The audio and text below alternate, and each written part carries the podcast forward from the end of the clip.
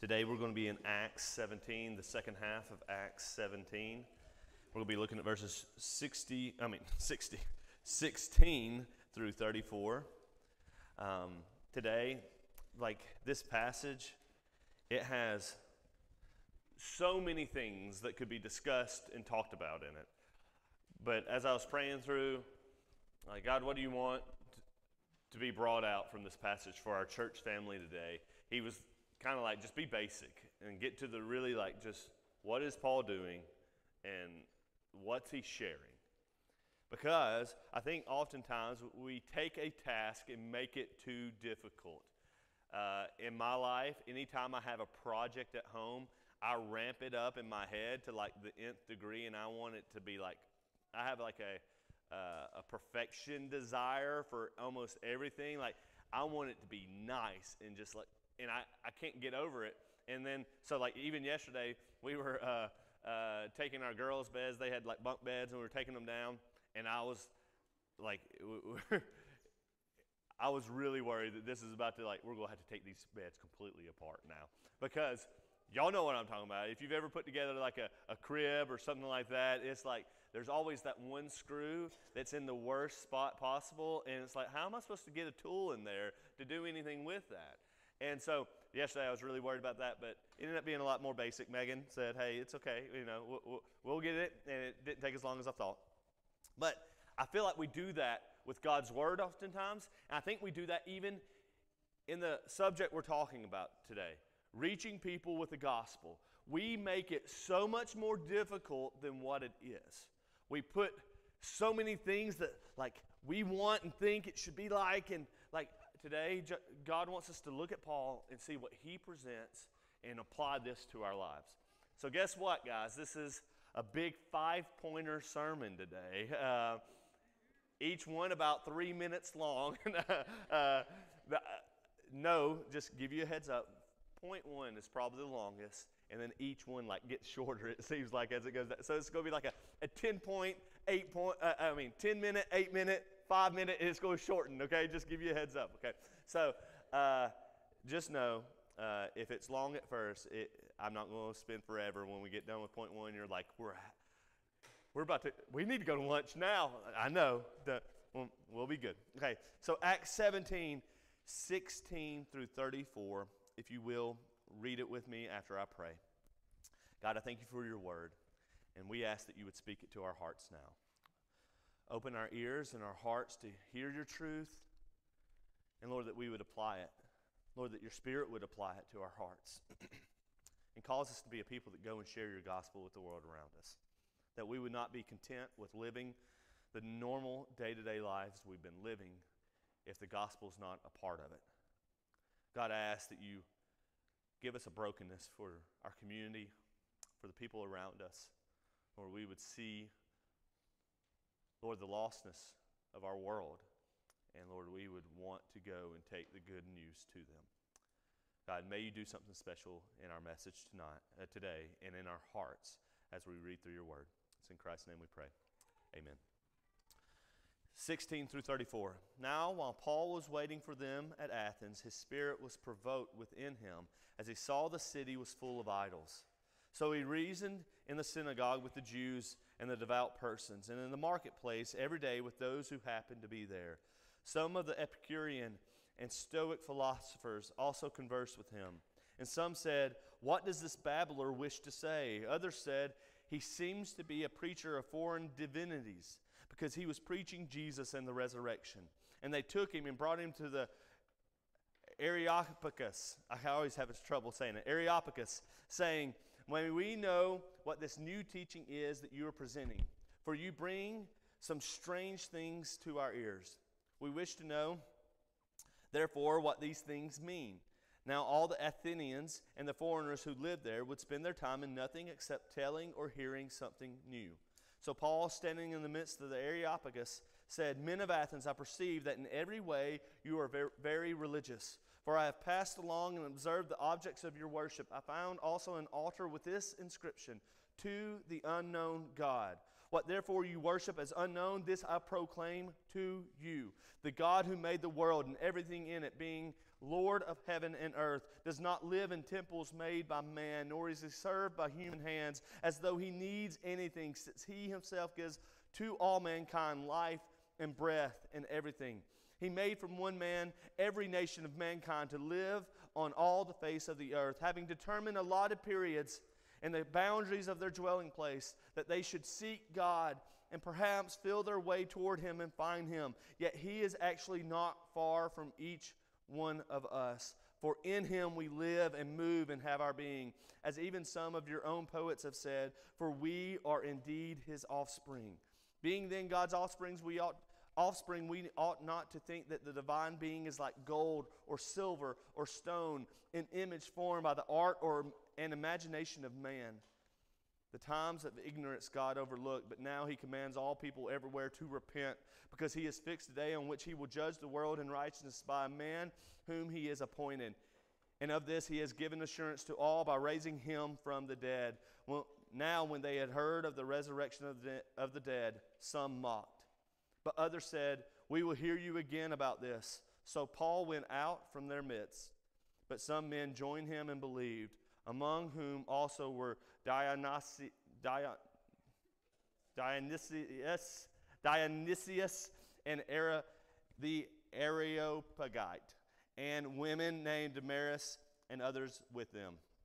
Sorry for the struggling of the reading there. But I want you to see and hear today that God wants us to share with others. And I believe God wants us to realize that we make it harder than it needs to be. So, first point, point one, me, we must want to share. We must want to share.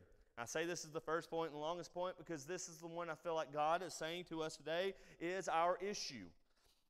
Acts 17, verse 16 says, Now while Paul was waiting for them at Athens, his spirit was provoked within him as he saw the city was full of idols.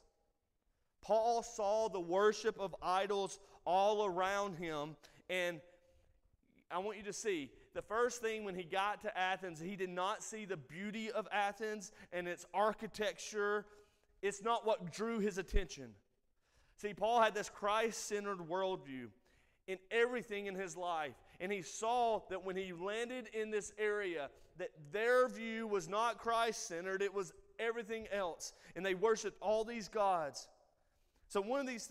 One of the things a Christian worldview consistently reveals is that our world is filled with idols. Do we have a Christian worldview that says our world is filled with idols? Underneath sin problems, relational problems, and intellectual problems is a profound worship problem. A Christian's worldview should, should stem from God being the creator of all things. So it makes sense for the worship of those creatures to be for the creator rather than created things. But this has been a continual issue for uh, us as people over time. Romans 1 24 through 25 says, Therefore, God gave them up to the lust of their hearts, to impurity, to the dishonoring of their bodies among themselves, because they exchanged the truth about God for a lie, and worshiped and served the creature rather than the Creator, who is to be blessed forever. So I want you to see Paul, as he steps in he sees a people who have no desire to worship the God that he knows, the God who has saved him, and he's broken. It says he's provoked to move. This reminds me of a time when we went to Italy years ago. Paisley was turning, was it one or first or second birthday? I don't remember. First or second birthday. We went to Italy, and um, man, you, you could talk about like idol worship and things like, but when you experience it, it hits home in a different way. So I had heard these things about how, like, the Roman Catholic Church had just given in to, like, just it, it, it's nominalism completely. It's just they say they're Roman Catholic there in Italy, and no one really cares about things, and uh, no one goes to worship, those types of things. Well, and do Mass.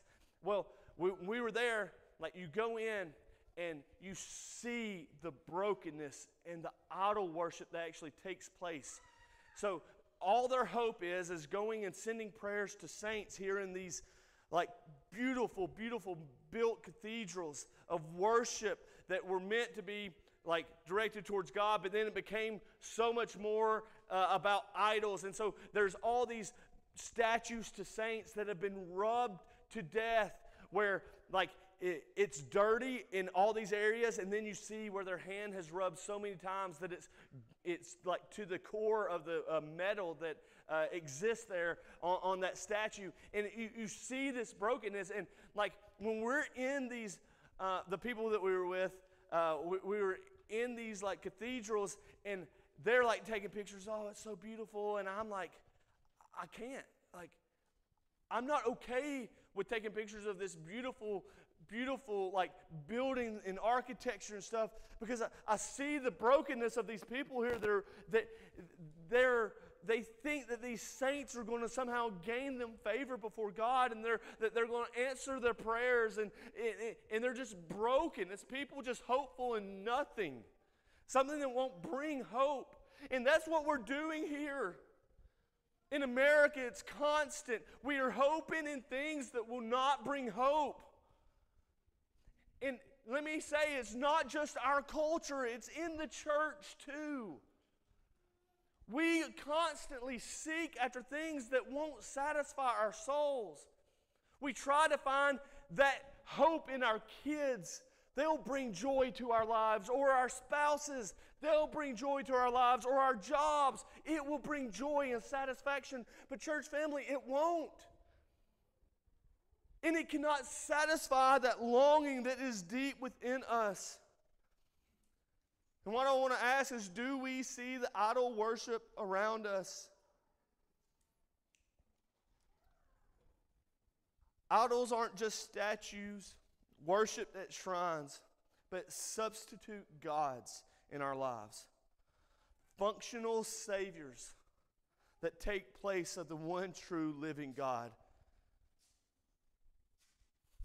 And it can take place in any type of thing. It could be a person, it can be a drive for sex or pleasure or food, an all consuming allegiance to a sports team, to the pursuit of education, and an obsession over an individual. Do we see these idols in our culture, church family? Do we see it even in our own hearts? I think we often miss the idols in our culture because we're participating with them. So I want to ask I want you to be honest with yourself, to you and God. What are your idols? Where are you participating in the idol worship that you obviously can't see is happening within the culture because you're doing it yourself? And the reality is, is when we see the idol worship in the world around us, it should provoke us and cause us to want to share. Paul here, it says he's provoked in this passage. And the word for provoked here is actually a really hard word to translate because it, it has some different meanings and it, it kind of means like angry. But there's also an anger with care connotation to it. And so I believe it's kind of a mix of those in this situation. It hurt Paul that he saw these people were, were worshiping things and it angered him at the same time because they're worshiping something that's not going to bring joy and they're bringing others along with them. It hurt Paul for the people and for God. These idols steal God's glory and steal the people's joy. See, we need the Spirit to work on our hearts, people. Church family, this is us. Do we really care about the lostness in the world around us? So much that we are motivated to speak. See, Paul was so motivated in this moment that he, I, I, it's not directly said, but if you remember in the last verse of uh, 17, or what we did last week, 17, 15, he calls for his brothers to come in a hurry to be with him because he got there and saw, oh man, this is bad, and I need some help. Like it, it, it hit me like, man, Paul was so moved. He's like, I need y'all to come. church family, do we really care? Because if we really care, it moves us to do something. An example of that in my life happened this week when we took our kids to the fair. For some reason, when I got in college, like motion sickness became a thing in my life when I got on rides. I have never had an issue. Like, ride any roller coaster, the dumbest state fair stuff that like feels like you're going to fly off at some point as it's cracking and all kinds of junk, you know? Like I've told my kids I'm never doing that. And guess what? On like Tuesday night of this past week, I'm right there with Paisley riding along. But I was like, I told them before we got there, like, I don't want to do this. And they get me on this dumb dragon roller coaster thing first. And it has, if you go, just be aware you take one first turn and the second turn just whips you. And I'm talking about this is like the kid roller coaster. Like Beckett's riding it with us. So, like, but that second one just, uh, it hits you. You you get the G. You know, it's probably like one G at that point, and I, I don't really have a clue. But it hits you, and man, it takes you around that thing probably eight times or something like that. It might have been more than that. And I rode it, and I was like, oh goodness, I feel awful already. And my girls are lit up with excitement, though. And so then we go to the next ride and the next ride, and they get me on the dumb swings. And I had to ride with Pace, and then I had to ride with Pity. like they both wanted me to separate rides. And so I ride the swing thing that goes way up high in the sky, and it pulls some G's on you as you're spinning around, blah, blah, blah. And then we take the one ride that like goes around. I've done that one many times, and at that point, I'm kind of like, I'm feeling it. Penny kind of like, I don't feel great, Dad, you know. And so we eat some. I eat a Polish sausage at the fair, duh, right? Yeah, when you're feeling bad, you eat something like that, right? Well, then the whole time, Pace has been like, there's this ride back over here that is the, the biggest ride at the fair. If you drive by, you would see it or whatever. I don't even know what it was called. Do y'all remember what it was called? Speed Double XL. I thought that might be, but then I wasn't sure if that was the right name of it because I remember it said Speed and they had like Double XL like right here. It was, it was fast though. So you get in it and you go like this and it just flips you a little bit and you go and you go, but like it's super high. I don't know. I mean, any, any idea how tall that was? Whatever 40 meters is. So, uh, so you're flying. I mean, you're going fast on this thing, and you're way up and it drops you down, and at the same time you're flipping. I mean, you're pulling some G's on this thing. Well, I was already not feeling it. And good thing Courtney's there. Courtney's like, Yeah, I'll do it with you, Paisley. And so Paisley and her go do it. And Paisley gets off, and I saw how excited Paisley was. And she's like, Dad, do it with me. Pace. And guess what? I got on it. And guess what? I did not get sick. I was proud of myself. But I wasn't scared of the ride. I just was going to feel miserable and didn't really want to feel miserable. You know why I did it? Because I love Paisley. I care so much about that little girl. And I saw the smile that she was going to have when I did it with her. That's why I did it. You do things when you care about something. It overcomes that fear or the pain or whatever the thing is. If you really care, it trumps whatever the, the thing that hold, is holding you back. So, church family, there is a lost and dying community around us that needs the gospel given to them. They need to hear. And we care so little and God needs to break our heart for our community, church. It would cause us to go. And I talked to you guys about a month ago about I felt like God was calling us to go door to door, or calling me to go door to door. And if you want to join along, come. So yesterday, Matthew and I went out for the very first time. Thank you, brother. And let me tell you, I, my eyes were open actually to something I didn't expect. And I talked to Matthew about this. An area of brokenness that I didn't expect in our community that I saw yesterday was a loneliness. Like a lot of people are just lonely. And they're doing it on their own. They just want people to come to them. And it was a realization of, man, why haven't I been doing this before now? Why have I not been spending my life doing this? Because, you know, the COVID time, it really shut people down, and, and it seems like everybody kind of stayed in that trap to some degree in their life. Church family, there is a broken and lost world around us. And first, if we're going to share the gospel with them, we must first care about them. I don't know where that lands on you. But I know it was true for Paul. He was willing to lay it on the line because he saw the need and said, They are lost without Jesus. And he was provoked to do something about it. Church family, are we provoked to go? Secondly, we must connect with people. So we must share, we must or care about people, and then we must connect with people. In 17 through 23, we see this. Paul went to the marketplace. He went into the marketplace in the synagogue. He went to the place where people would be. Why? Because he was broken for people. And his response to the brokenness was to go to the people. His response was not to go hide and try to avoid people and just pray for them on the side, but was to go to them. He saw a problem and he went to address it. And guess, guess what happened? He got mocked a little bit. They called him a babbler because they couldn't really get what he was talking about. He was just the dude talking about a lot of different stuff, is what they were saying. But he was willing to talk. I want you to say, I want you to realize we don't have an ability just to talk to people anymore.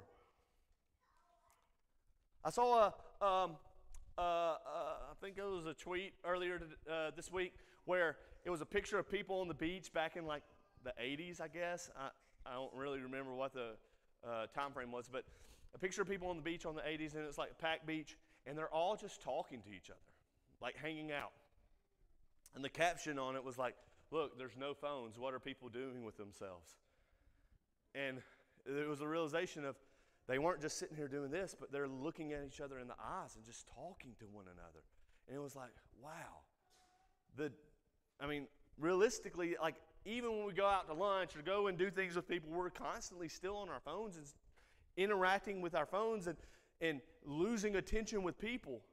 So we just, we miss the ability just to talk with people. Like it, it there's, I'm, I'm not talking about like small talk either. Like, how's the weather? You know, you know that's not what I'm talking about. But I'm just talking about genuinely caring about another individual and what's going on in their lives. Like, hey, Seth, I want to know what's happening in your life. Like, how's the week been? Genuinely, like, talk to me. Like, let's talk. And then let me bring it back up and let me care about what you care about. Not for me to be able to get my what I want to say in, just to care about you. See, church family, we're really bad about this now. Like, we need to just care about people and genuinely care about what they're saying so that we can talk with them. And Paul went in to ask questions and then to get the opportunity to share the gospel. See, he spoke with different types of people, as we can see here. So, uh, John Stott um, says this uh, about this section of Scripture. To oversimplify it, it was, uh, he, he's talking about the Epicureans and the Stoics. It was the characteristic of the Epicureans to emphasize chance, to escape, and to find enjoyment and pleasure. And the Stoics, it was to emphasize fatalism, submission, and enduring pain. So, two opposite groups of people. One group says it feels good to do it and there are no consequences, while the other group says grin it and bear it. There's nothing you can do about life, anyways. Both worldviews were hopeless and meaningless, but they were complete opposites of one another. But Paul was able to connect with both groups. I want you guys to get that. He's connecting with both completely opposite viewpoints of life, but he's able to connect with people. We must ask questions to know someone, to know what they believe. And so this goes back to our training that we did back in last summer the Columbo tactic. Y'all remember that? So, the Columbo tactic this is, I'm going to give you some basics of just sharing the gospel with someone. Do you mind if I ask you a question Like you, you ask them the question, What do you believe about Jesus? And then you let them respond, and then you say, What do you mean by that? And it causes them to make a stance of what they believe. And then you say, How did you come to that conclusion? So that they really have to identify, like, why did I become to believe this? And you're able to address and have a conversation. So, the Columbo tactic, we can talk about more, but asking the question, what do you believe about something? What do you mean by that? And how did you come to that conclusion? That in of itself, if we can keep those things in our mind as we talk with people and engage with them, it will help tremendously in our lives as we try to share the gospel. See, he connected here with their idea of an unknown God. This culture, he saw something in the culture, he grabbed onto it and said, You guys know you're looking at, for this unknown God or you worship this unknown God? Well, guess what? I know him. So he, he just connects with something that they know when they connect to. So we have to know what they connect to to be able to share with them. Okay? Thirdly, we must show them God. 24 through 25. Let me read this part again to you. It says, The God who made the world and everything in it, being Lord of heaven and earth, does not live in temples made by man, nor is he served by human hands as though he needed anything, since he himself gives to all mankind life and breath and everything. The Areopagus, it's a location in Athens where ideas would be discussed, ideas would be debated, also known as Mars Hill, if you've uh, heard that phrasing. Sometimes they would hold court there to determine if an idea was worth considering. And Athens was known for wanting new information and liking new ideas and adding it to their knowledge base. And so he begins with these people at the basic. See, we make it about so much more other stuff like what am I going to do? What am I going to share about? He begins with God, the creator of everything. He begins with God the Creator, and let me just spoil the rest of the message to you. He goes to who humanity is and our need for a Savior, and then he goes to repentance. He calls them to repent. Basic church family. We've talked about this before, but hear me. If we can't get the first part, we can't get to this part.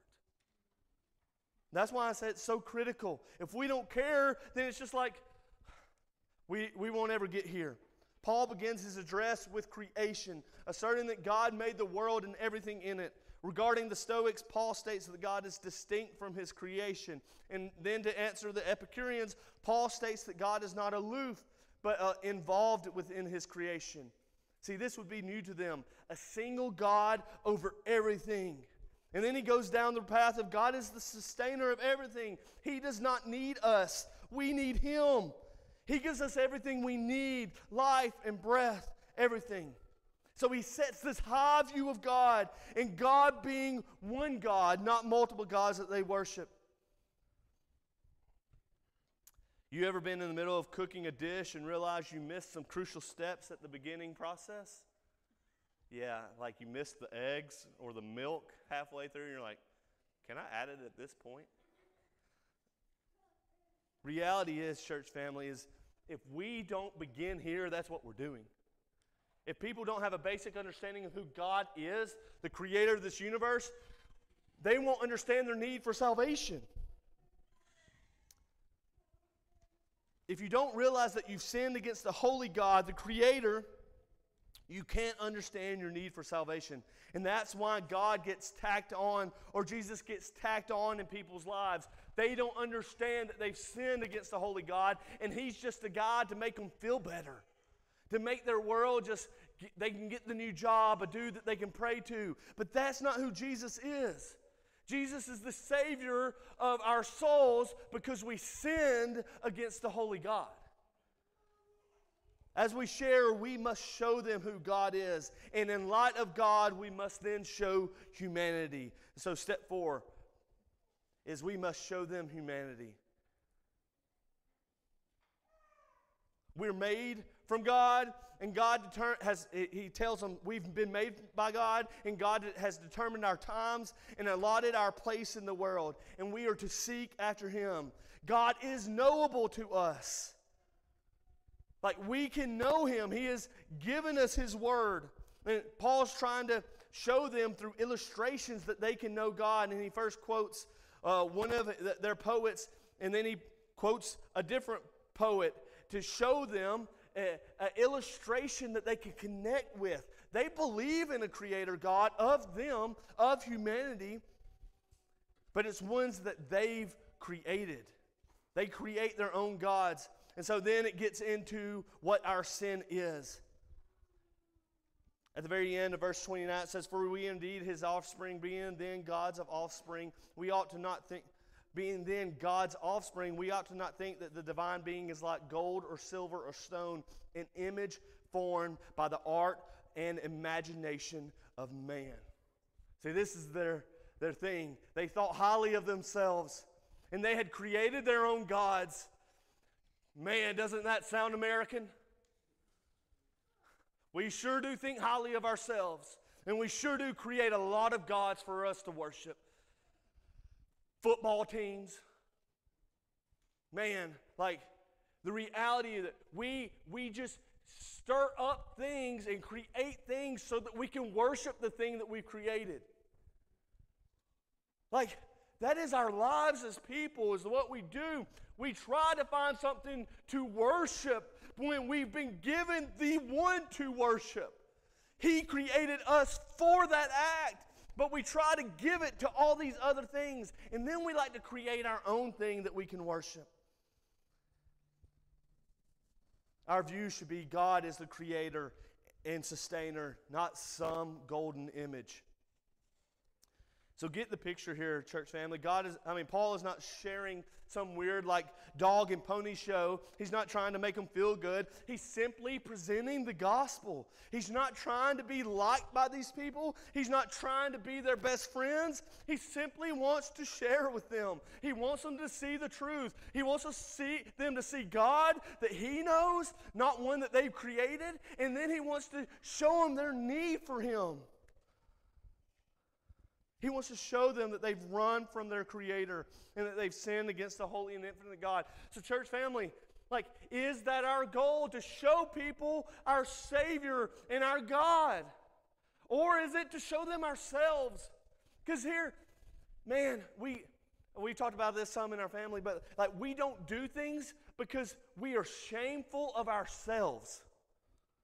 We don't go and speak because we're afraid we're going to mess up. We don't go and say the thing because we think, oh, they know me for real.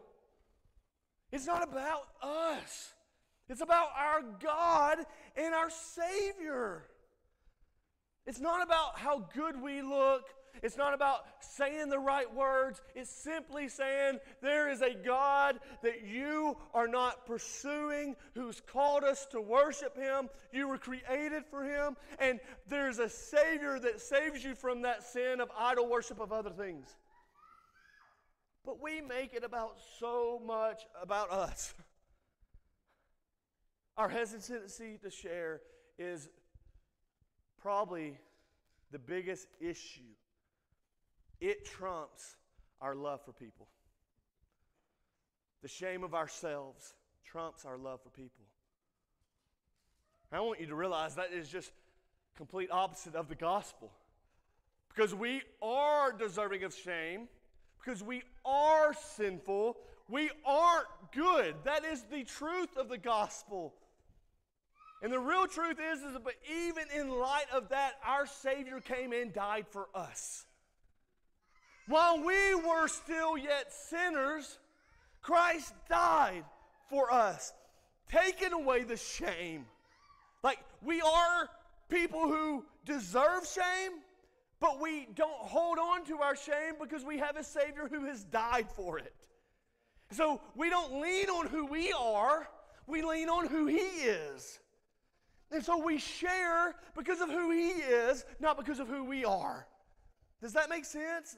Like, but the shame is what holds us back. We hold ourselves back. Our desire for, uh, we're not good enough, holds us back from sharing. But that's completely against the gospel. Lean on Him, trust in Him, and He will take us to go share. Sorry for getting excited for a second. Last point. Last point. We call them to repentance and Jesus. 34 through 30, uh, 30 through 34, we see this. The fact that God will judge has been clearly expressed by Paul, and it's clearly expressed through the, resurrection of Jesus. Paul tells the Athenians that God has committed his judgment even to his son, Jesus, who will be the judger of everyone and also their Savior. Get the beauty of that picture. The one who is the judge is also the Savior. It is our righteousness. If people will repent,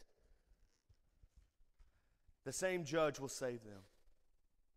Salvation comes through this one man, the second Adam, who lived the life we fallen humans couldn't live. And he died the death we deserve and rose on our behalf.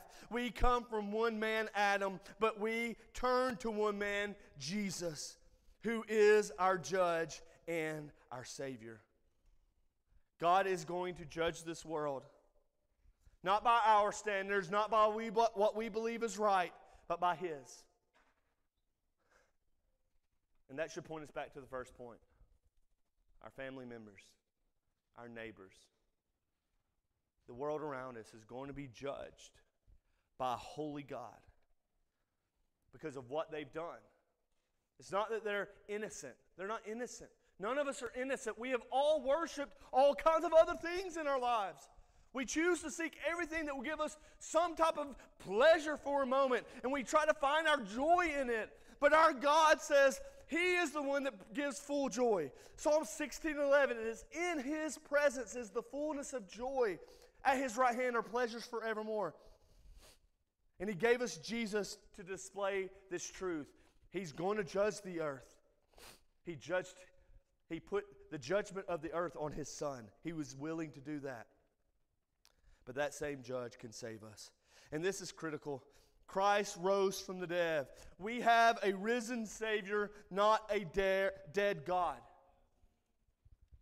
And this is the thing that kind of really got them. They started mocking him for this. Oh, he rose from the dead. Like, oh, see, this is the hinge point. This is what separates us from all the other religions, all the other fake junk. That we have a God who's not dead. We don't have a God that's buried in a grave and dust on this earth, but we have a God who rose from the grave and is alive in heaven, reigning over this earth. So, church family, let's connect and draw in close to our God that is alive, that has brought life for our souls, and gives us fullness of joy. Like, let's get there, and He will cause us to go. So I don't know where this message lands, and there's a lot I could talk about within this passage. There's a lot of meat here. Go dive into it at home. I would love to hear some conversation about it. You can ask me questions if you have questions. But, church family, we're missing it if we're missing the most basic thing here. And it begins with the love and a brokenness for the world around us. We simply take the gospel to people who are lost and in need. I can tell you, I left yesterday after probably having really. Matthew and I joked. He was like, "How many uh, slam doors are we going to get today?" Like that's how we started today. And I was like, "I don't know." He's like, "I think 20." It's like, uh, I hope not. but as we go, we probably talked to eight different people, and we we got done. And I texted Seth some afterwards. I think I talked to Dalton some about this. I tell, told Megan this. And me and Matthew talked about it. But like, to know you're exact, doing exactly what you're supposed to be doing in your life. There, there's very few moments in my life where I felt like that. Like, I know I'm exactly where I'm supposed to be in God's will at this moment. You know, like, it's like, man, there's nothing better. There's a joy that's different. And so we left yesterday just excited that we got to be a vessel for the Lord, just going and being used. And no one like prayed with us yesterday and repented of their sin and came to know Jesus. That's not what my job is. My job is just to go. Our job is to go. Church family, there is joy found in it. Let's be a people that go. And I'm not telling you, I, am hear me, really hear this. I am not trying to trumpet to get a lot of you guys with us on Saturday doing this. I'm not, that's not my goal. I want you to do that if God's called you. But what I really want is us to live it every day. In our workplace, in our home, wherever we're at. And it's just a, it's an overflow of our desire for the world around us. To, to, we love our Savior so much and we see the brokenness and we just want to take it to Him. There's so great a need. Will we be a people who go? Let me pray for us. God, I thank you for your word. I thank you for the truth in the scriptures. Lord, I thank you for the example Paul gives us. Lord, I ask that you help us not stir up even a motivation for ourselves, but Lord, that your spirit would. Lord, as we get on our knees, as we pray before you, and we ask, Lord, that your spirit would give us the desire to go, and your spirit would provoke us so that we can't not. Lord, I just ask that you would do something in us, that your spirit would draw our hearts to go. Because we have a Savior who is good. We have a Savior who loves us. Lord, we thank you for him. We thank you for Christ. We ask that you would make us ambassadors for him. It's in Christ's name we pray. Amen.